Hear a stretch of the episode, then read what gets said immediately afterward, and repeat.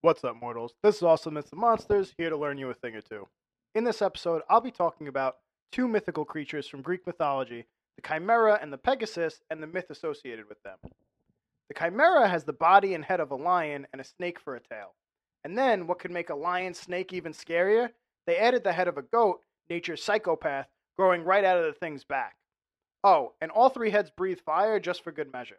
This thing is super vicious and is single handedly or triple mathodly turning the country of Lycia into a desert because it's just fucking burning everything in its path. Pegasus, on a much less exciting note, is a horse with bird wings. Then there's our hero, Bellerophon. He was a young man whose bravery knew no match, looking for his claim to fame in the world. Back then, the only way to do this was with incredible violence. You had to fight a battle or slay a monster. People say violence is never the answer, but they were never legendary heroes of Greek mythology, so what do they even know? You couldn't just invent a social media app or make up a song about infant sharks to have the whole world notice you.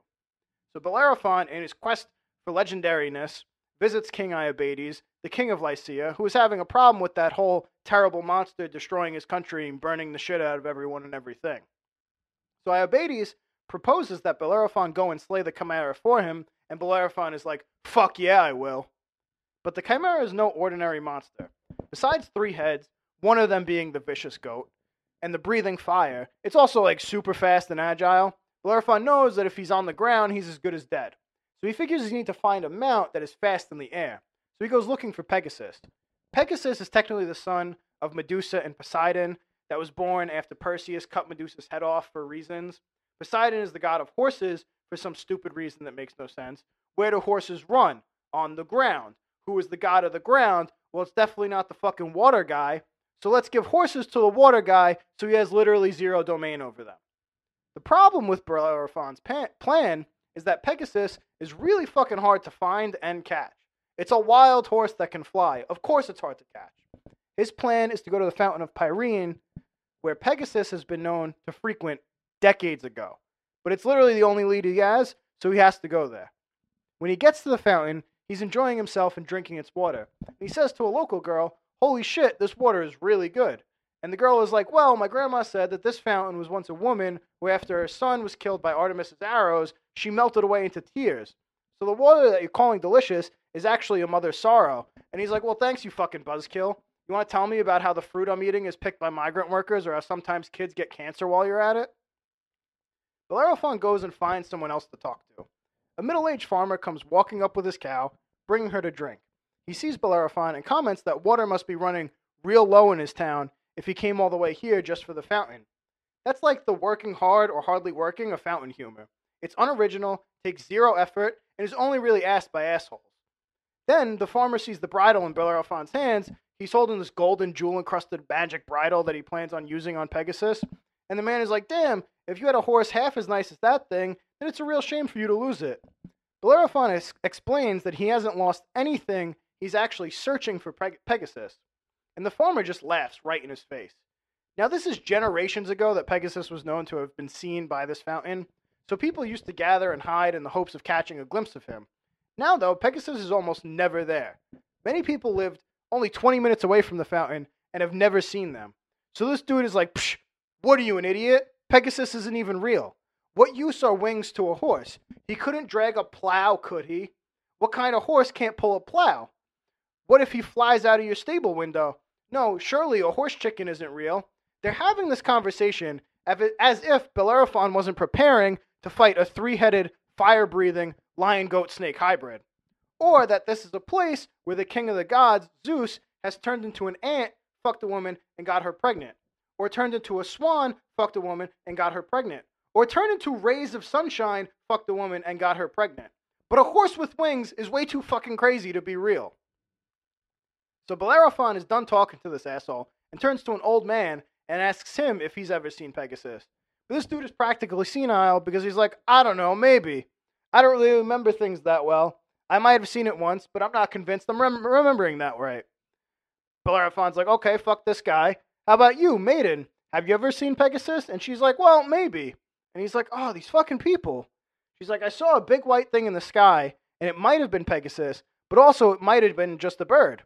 Oh, and also when I was approaching the fountain this one time, I heard a loud neighing sound, but I ran away because the noise scared me, so I'm not sure what made the sound. It's another useless person. Finally, our hero finds a young boy and asks him if he's ever seen Pegasus. The boy tells him, oh, yes, he's seen him many times. Boy explains that he goes to the fountain often to play and has seen Pegasus flying in the sky in the reflection of the water.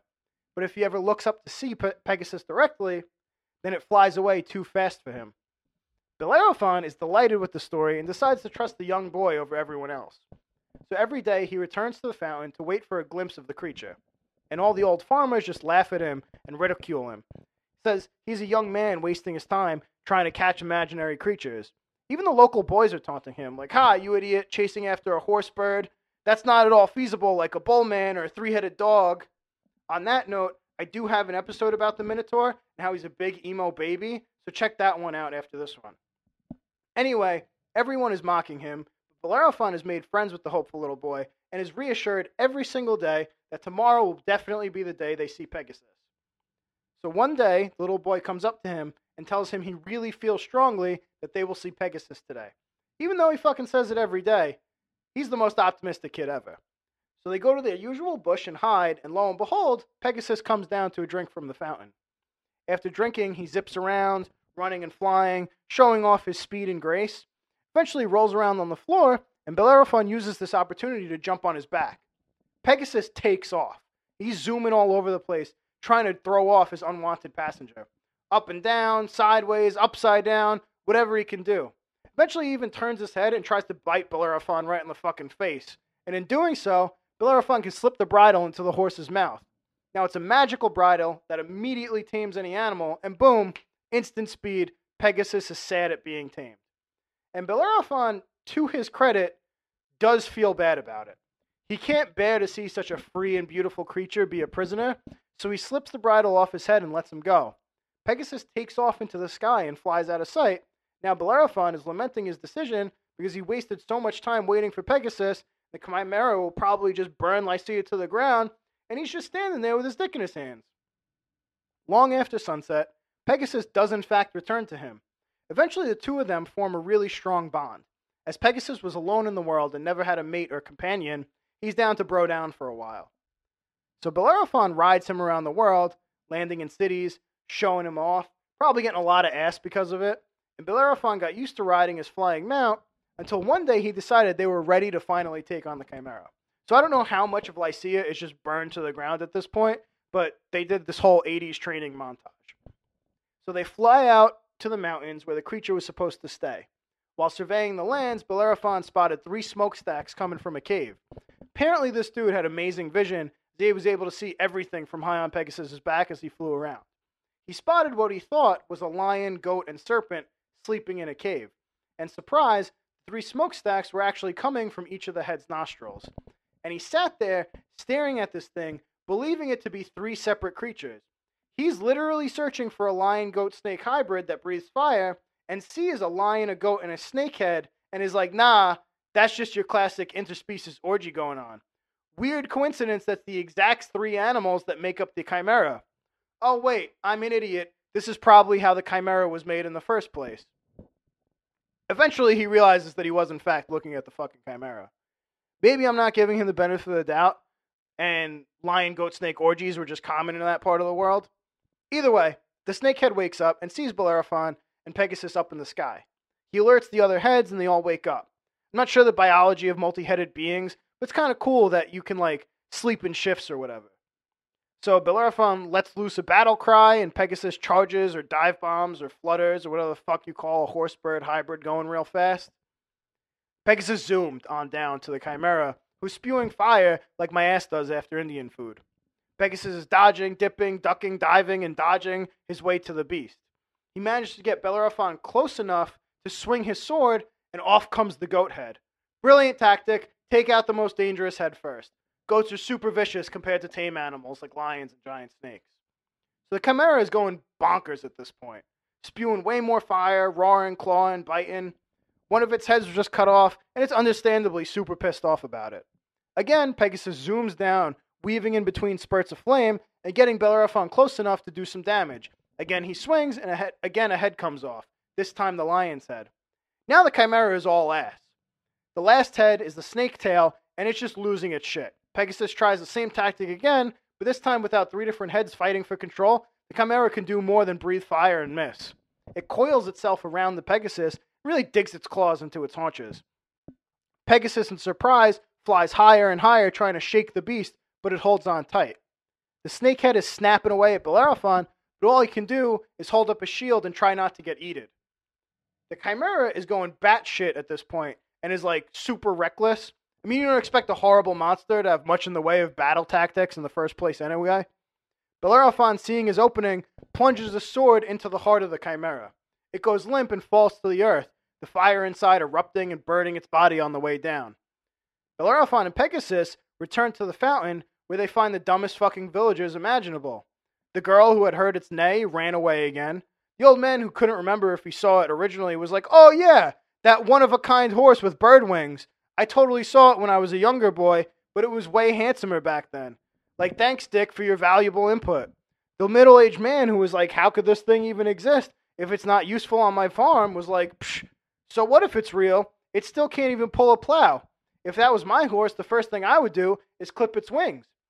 I hope Bellerophon punched him right in the dick. He didn't care about the dumb villagers anyway. He just wanted to find the little boy who kept his hopes up the whole time. Bellerophon met the boy and thanked his young friend. He took the bridle off of Pegasus and tried to set him free, but Pegasus was determined to stay with his rider. The two went on many more adventures together. And I'm going to add in this last section because the version of the myth that I'm reading was written by Nathaniel Hawthorne. Quote In after years, the child took higher flights upon the aerial steed than ever did Bellerophon, and achieved more honorable deeds than his friend's victories over the Chimera. For gentle and tender as he was, he grew up to be a mighty poet. End quote. Which is so fucking biased. Like, fuck off, Nathaniel Hawthorne. Scarlet A for asshole. Suck my gable. So that's it for this episode. Hope you enjoyed. Like and like and subscribe or whatever. I have an Instagram and a Twitter at Awesome Myths and Monsters and at MythOTD. Later.